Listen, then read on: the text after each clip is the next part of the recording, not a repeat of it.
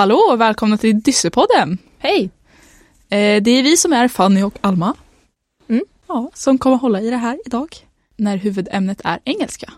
Ja, och engelska i skolan. Föräldrastöttning i engelska. Det blir mycket snack om engelska. Mm. Eh, vi tänkte börja med att prata om våra egna upplevelser i engelska. Ja, Det är ju ett känsligt ämne, för många dyslektiker. ja, och jag tror att det skiljer sig åt från dig och mig, hur vi har upplevt det. Absolut. Eh, för när jag var mindre så lärde jag mig ofta, eller ofta, jag lärde mig mest engelska utav att se på film. Och det gick ganska bra. Och sen tragglade jag glosor. Och det tyckte jag nästan var kul. Ja, jag hatade ju glosor. ja, Och jag kan, ju- har ju aldrig kunnat kolla på film för jag kan ju inte sitta still. Så jag är helt tvärtom. Eh, jag vet inte hur jag... Genom spel typ. Har man Ja. väl lärt sig engelska. Eh, vad skulle du säga om de största svårigheterna?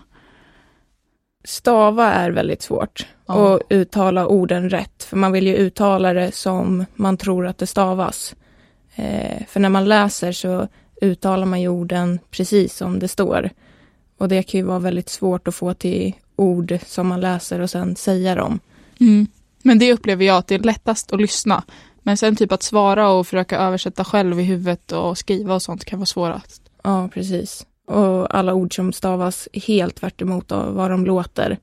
Eh, det är ju helt hopplöst. Jag som känner dig vet ju att jag är den som är dålig på att skriva. Nej, den som är dålig på att prata och du är den som är dålig på att skriva. Mm, precis. Eh, och sen läsa tycker jag är väldigt svårt att komma ihåg det man har läst. Eh, jag kan hyfsat bra, men det låter ju inte bra om jag läser högt. Nej. eh, men sen så har det väl skilts lite från vilka lärare man har. Absolut. Lärare är ju typ A och O tycker jag i engelska.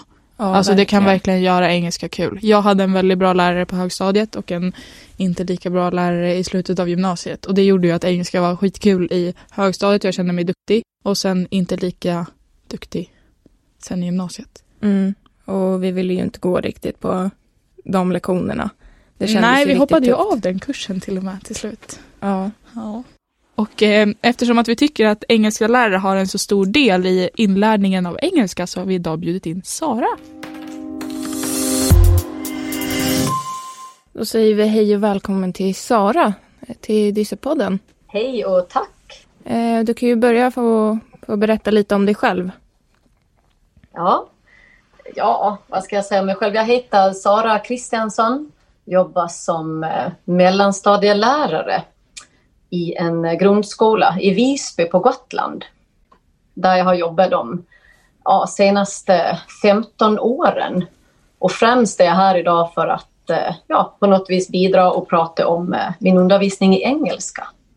Det Precis. ser jag fram emot jättemycket. Mm. Mm, vi med, vi har varit väldigt taggade Ja. för det här. Vi tänkte börja med att prata om att det är många som har väldigt svårt att lära sig engelska. Mm. Eh, så vad finns det för tips för att lära sig? Eh, ja, tips. Jag tror att när man ser det på, på det som skolan har eh, först och främst som sitt uppdrag, det vi ska göra för eleverna är ju att de minst kan nå kunskapskraven för betygssteget Ej, tänker jag.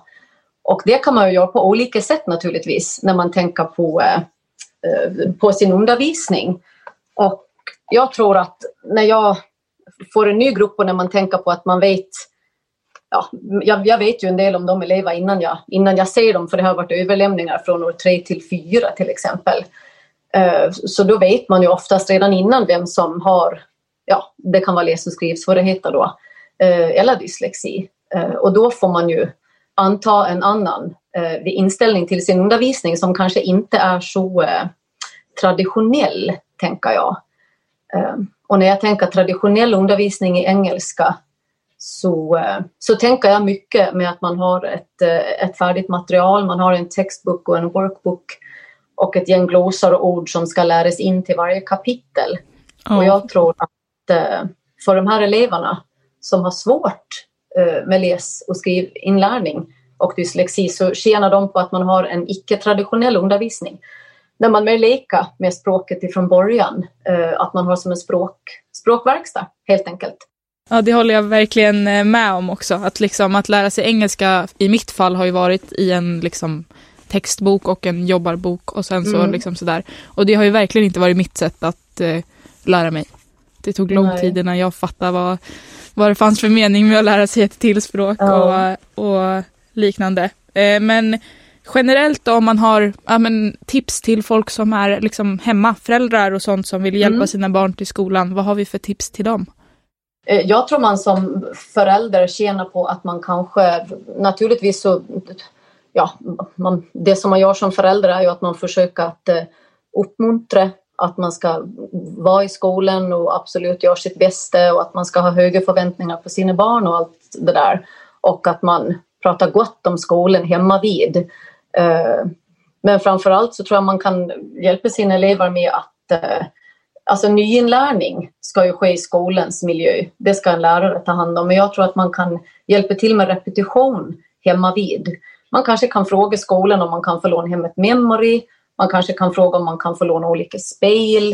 Eh, man kanske inte behöver, för just de här eleverna som har svårt, träna så mycket på glosor och ha så mycket läxor som ändå tar så mycket tid. Det tror jag man ska Ja, min erfarenhet är att man ska slopa det helt för att glosor tar så himla lång tid. Eh, och jag tror att ordinlärning ska ju nyinlärningen ske i en skolmiljö. Så jag tror repetition ska man göra eh, hemma och leka mycket med språket. Men det tror jag också att man kan fråga en lärare om tips och råd så att man gör rätt saker hemma. För jag tänker, går man, går man in på nätet då, så finns det ju en uppsjö av olika sidor eh, som man kan ta till. Men det måste man få hjälp i eh, att sortera i det här väldiga materialet som, som erbjuds. För allt, allt är inte bra, men det finns några, några guldkorn, tänker jag, som eh, vi kan prata om, tänker jag. Ja, viktigt är ju att göra samma sak som, alltså som görs i skolan också, tänker jag på. För att det är ju svårt om man ska så här, tänka att liksom så här, ah, men vi ska lära oss någonting nytt i engelska och sen så är det inte samma som man håller på med i skolan. Då blir det liksom dubbelt och extra Mm. svårt istället. Precis, ja, ja, det har du helt rätt i. Jag tror absolut att det måste utgå ifrån eh, att det, det man har gjort i skolan, det är det man repeterar hemma. Mm. engelska är ju många gånger ett... eh, Det, ja, vi möter ju många gånger engelska innan vi börjar skolan genom sociala medier, genom TikTok och Youtube och alla streamingtjänster som finns. Eh, Men det är ju en väldigt ensidig, det är ju ingen kommunikation, det är bara input. Det blir aldrig ett output och det är ju det man måste öva, tänker jag, att, att, att prata, att våga prata. Mm. Ja, det tror jag också är jätteviktigt.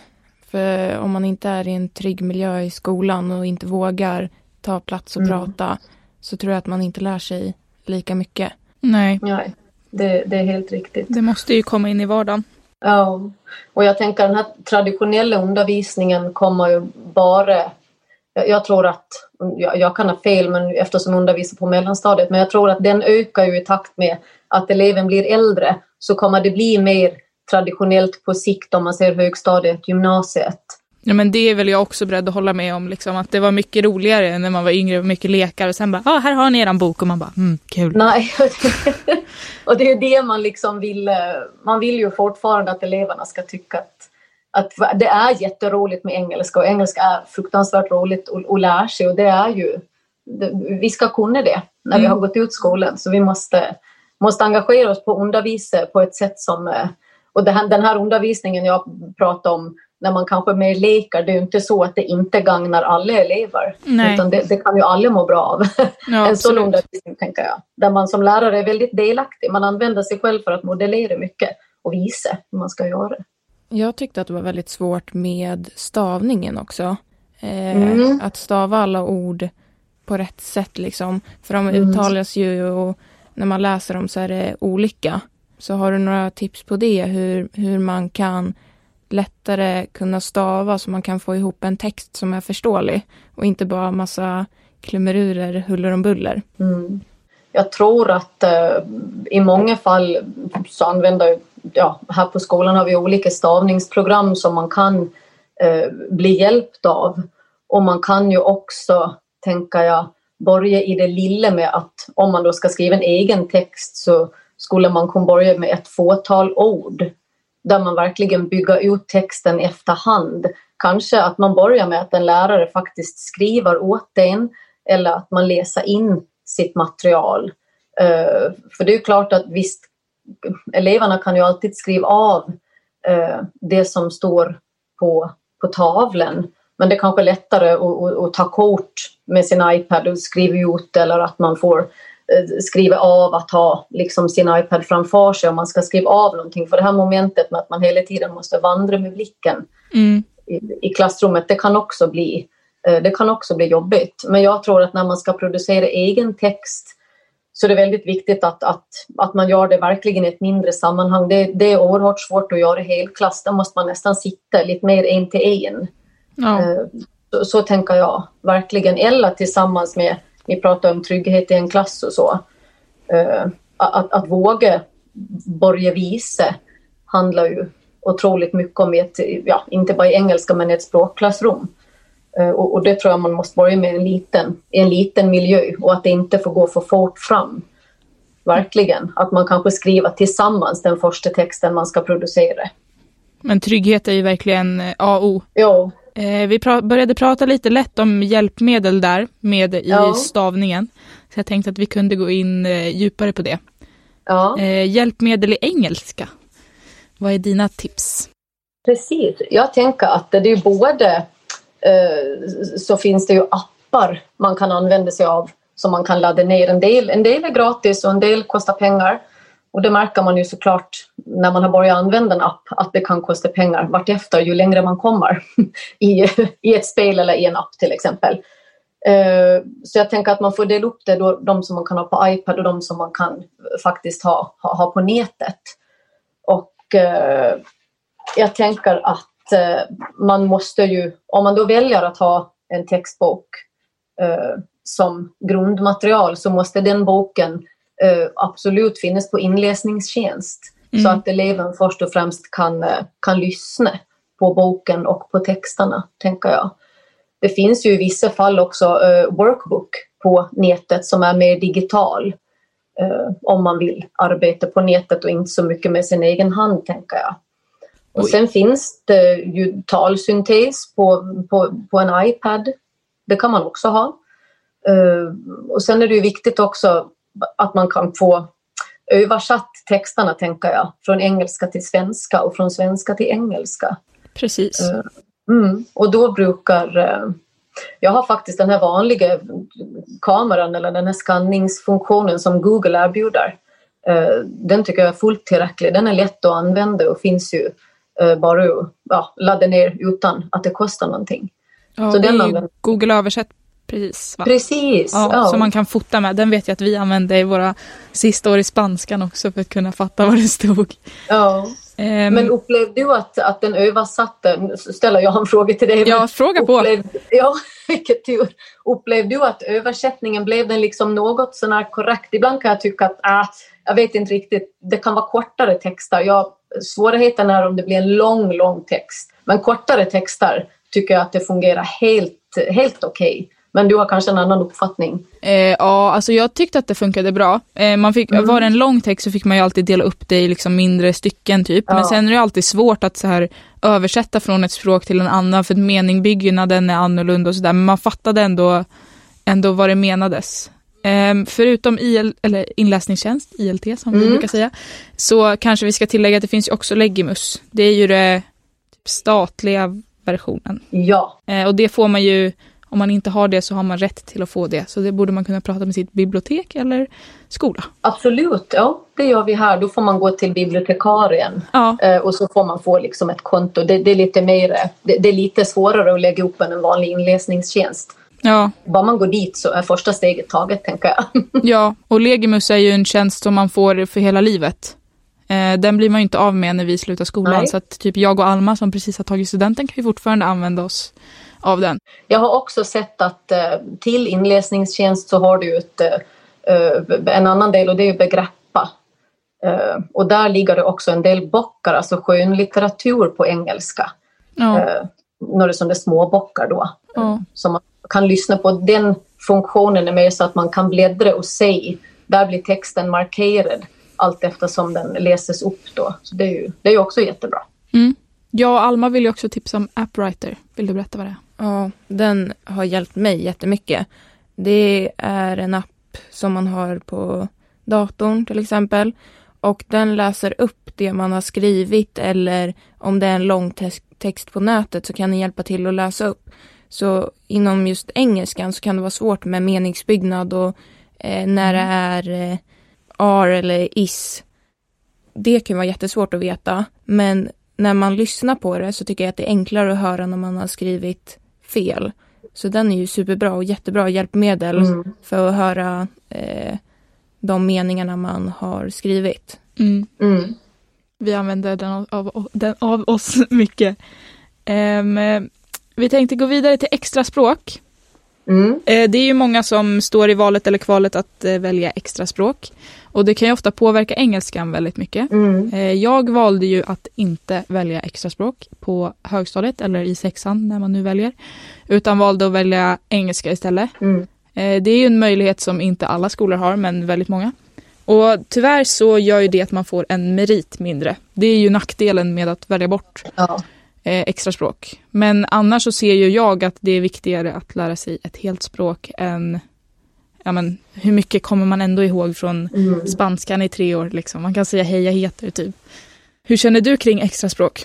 Nej, men jag, jag kan förstå äh, helt hur du, äh, hur du tänker när du pratar om det. Och min, min uppfattning är också att man kan ju, man har ju moderna språk eh, från äh, år sex nu Eh, men vi erbjuder ju på vår skola att man absolut ja, men i samråd med föräldrar och elev själv kan ta ett beslut om att man är kvar eh, och läsa extra engelska och det, det kan också vara extra svenska till exempel. Mm. Eh, och min uppfattning är ju att de elever som har gjort det, det har gagnat dem till det bättre. För att precis som du säger så är ju engelska ändå ett, ett språk som vi behöver ha med oss.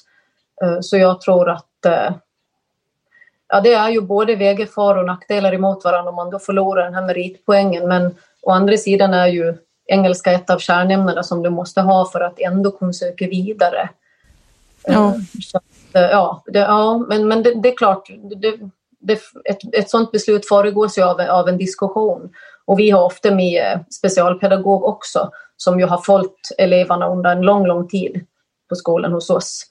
Eh, så att det är inget beslut som liksom, man tar i all hast när eleven börjar sexan utan det är oftast välgrundet tänker jag och det är väl bra att föräldrar och elever är med så att man vet vilka konsekvenser det också kan få längre fram tänker jag.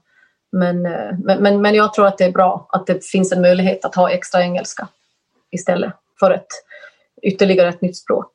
Ja, jag håller med om det. Mm. Eh, jag försökte ju läsa spanska när jag gick på högstadiet i två år. Men när man har en lärare som kanske inte riktigt förstår vad det innebär och man har lite svårt att förklara när jag var så liten vad dyslexi innebar för mig. Mm. För jag hade inte liksom lärt känna mig själv på det sättet.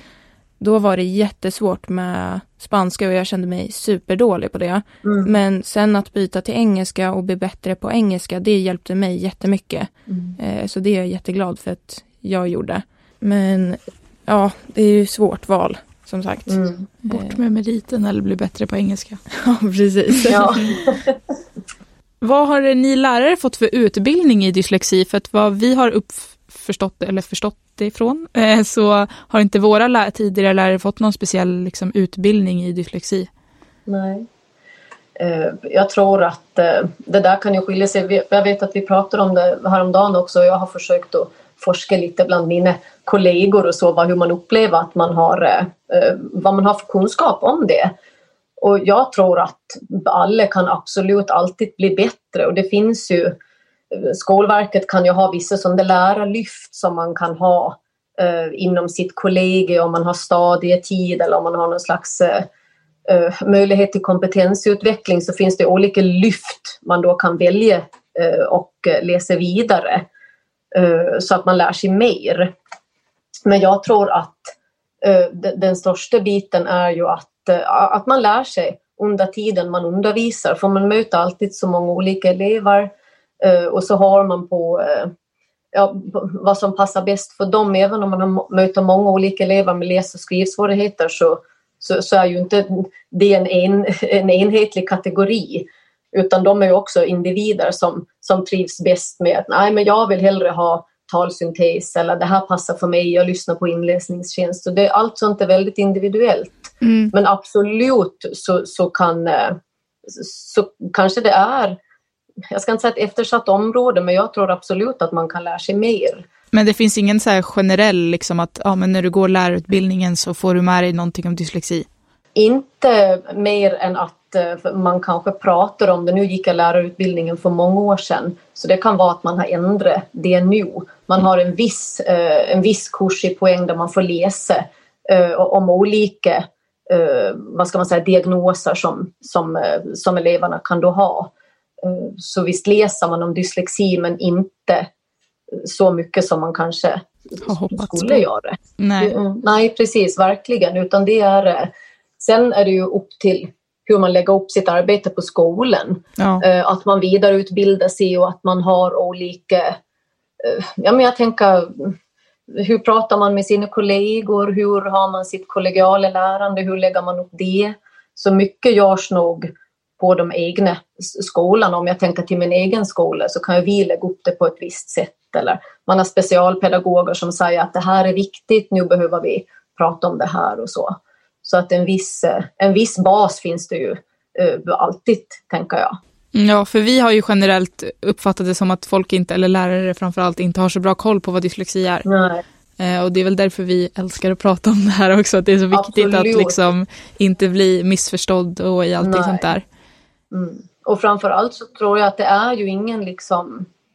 Det, jag, jag, tror man måste också våga prata kanske mer om, om dyslexi och få bort den här stämpeln som omgärdar det. Ja. Eh, det, det, är väl, det är väl snarare det, tänker jag.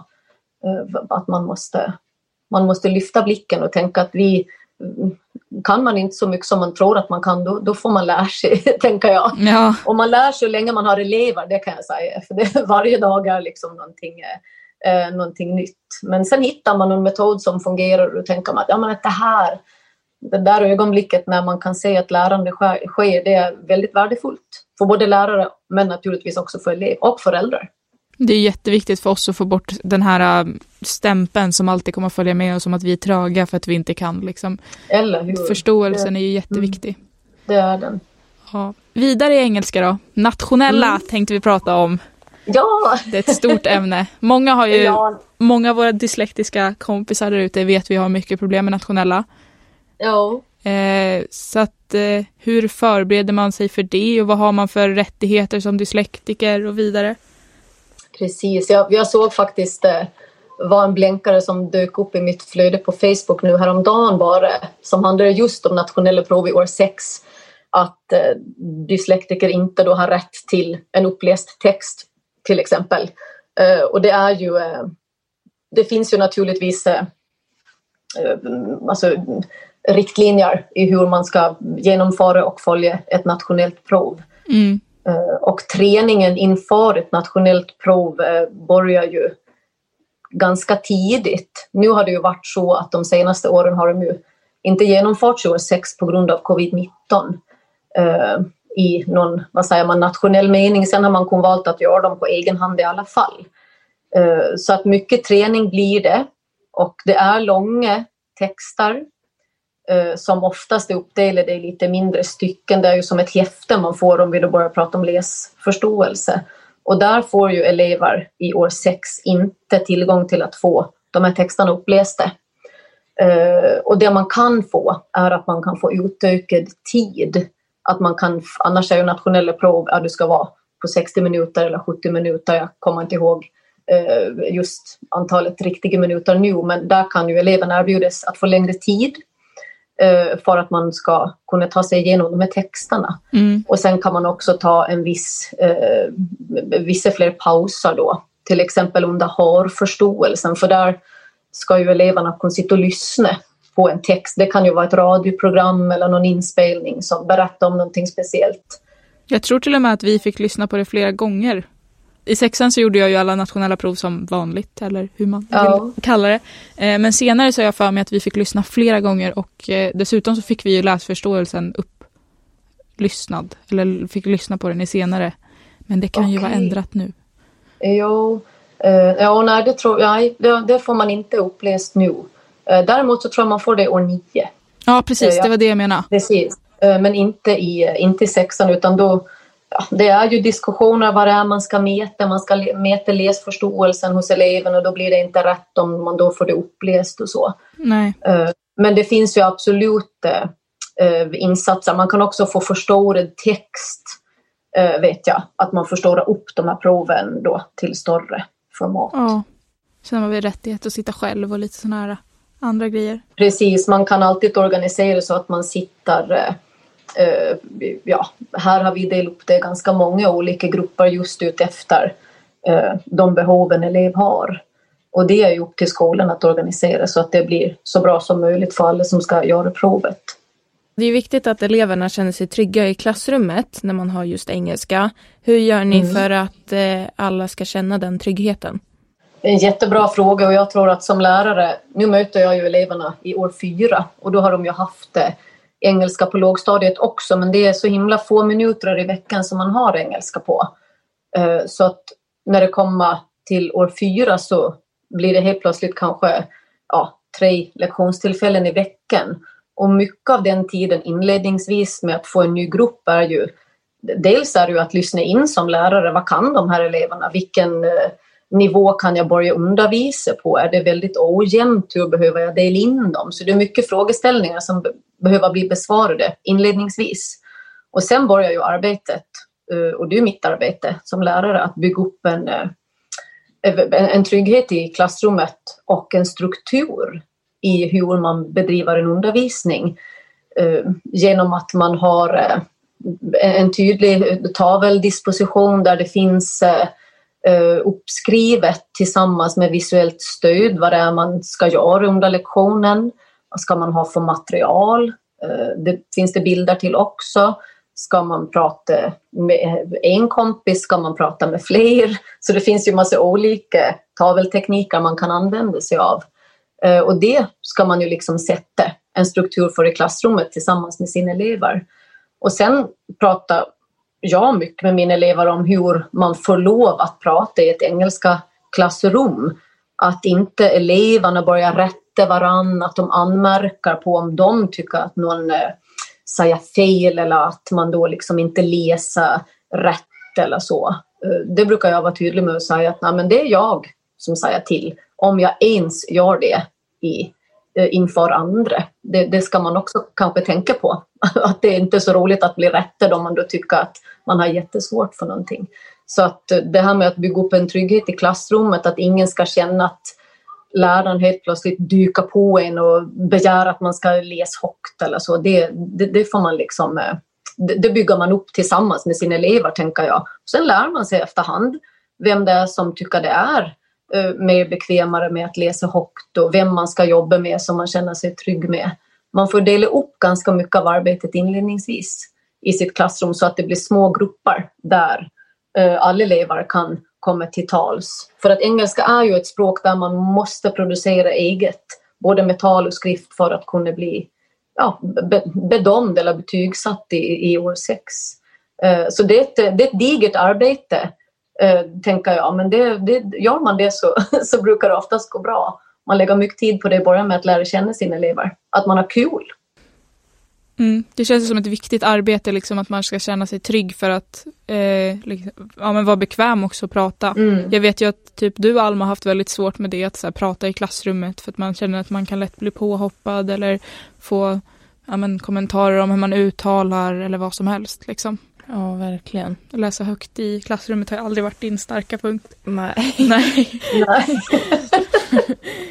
och det är så himla, och det, ja, det är ju bara att eh, att, att, beklaga att stämningen har varit sån i ett klassrum men det, det är inte. Det står ju ingenstans att, att du måste läsa högt inför resten av din klasskamrater. Mm. Det står ingenstans tänker jag. Så det, det kan man ordna till. Eh, och mycket av de här eleverna som, som vi pratar om just idag tjänar ju på att det blir eh, en, en lugnare miljö där det finns de anpassningar i klassrummet med skärmar, hörselkåpor att ja, men jag vet att när jag ser anteckningar på tavlan, då tar jag ett kort. Jag vet vad jag skriver ut det, vad finns närmaste skrivare, vart klistrar jag in det. Det är mycket, det är mycket struktur och organisation som, som man sätter inledningsvis. Mm. För att elever är jätteduktiga på teknik och de fixar mycket på, på egen hand men de måste ges rätt förutsättningar, tänker jag. Man måste lära dem hur det ska gå till. Ja, så att det ska bli bra.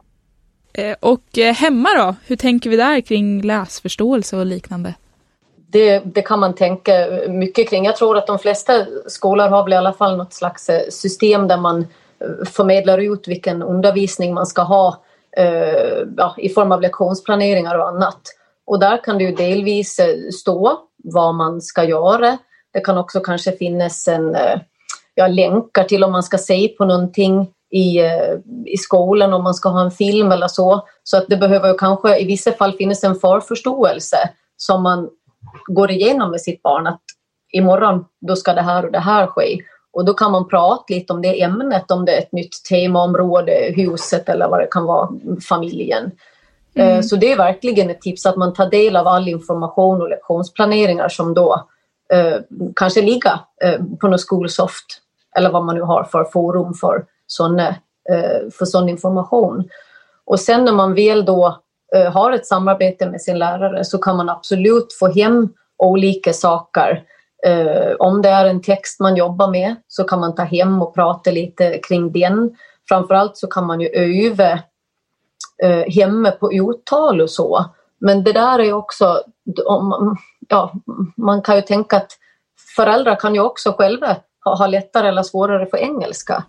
Mm. Så man kan inte lägga för mycket ansvar på dem heller. Men det man kan göra som lärare är ju att man kan spela in texten muntligt och, och sända ut på nätet via Skolsoft till den här eleven så att den får lyssna och läsa efter, eh, tänker jag.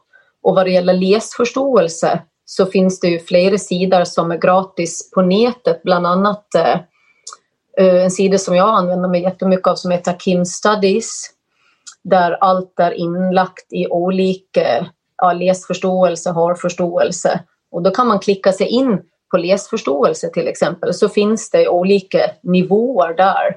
Från lätt och så lite svårare. Eh, det finns också ett jättebra eh, ett annat tips där är Learning English Teens från BBC där det också finns läsförståelse, kortare, kortare texter. Ibland kan det vara i form av en eh, reklamannons eller man ska kunna hitta olika saker. Och alla de övningarna kan man få uppläst Eh, på engelska. Och sen kan man också följa ett hörmanus. Så, och det kan man ju kanske få hjälp med att få skriva ut eller så. Så då blir det ännu lättare att följa texten. Och sen finns det olika övningar och frågor som man då ska svara på. Och där börjar det eh, väldigt enkelt för att, för att sen bli svårare. Så där kan man absolut välja sin nivå. Det finns också för Kids, Learning English Kids, Eh, men där är det lite mer, lite mer musik och lite mer kortare filmsnuttar och så. Men de två sidorna är jättebra. Men det krävs ju lite, eh, lite, eh, lite lekande så att man hittar det. kanske inte så, så lätt att hitta med en gång. Ja, och sen viktigt är ju också att hålla på med samma saker som man gör i skolan, som vi sa tidigare, så att det Absolut. inte blir två olika grejer, för då blir det oftast väldigt rörigt. Liksom. Då blir det jätterörigt. Man kan kanske ha en genomgång i skolan med alla de här sakerna och det är de man också använder på sin fritid tänker jag. Precis. Det är väl det bästa. Ja. Mm. Avslutningsvis då? Eller vill du säga något? Ja, jag ville säga något. Säg då. Ja, då börjar jag. Mm. Eh, för mig tror jag att det var viktigt att mina, mina föräldrar är ändå hyfsat bra på engelska. Mm. Men att de försökte hjälpa mig är nog det som var viktigast för mig. Mm. Att man inte bara kände att man var i vägen utan de försökte sitt bästa med att hjälpa mig och ville sitta och läsa texter och ville hjälpa mig att ha rätt uttal och allt sånt som gör att man blir tryggare i sin engelska. Mm. Ja, och mm. känner att man inte är helt värdelös på alltihopa. Liksom. Mm.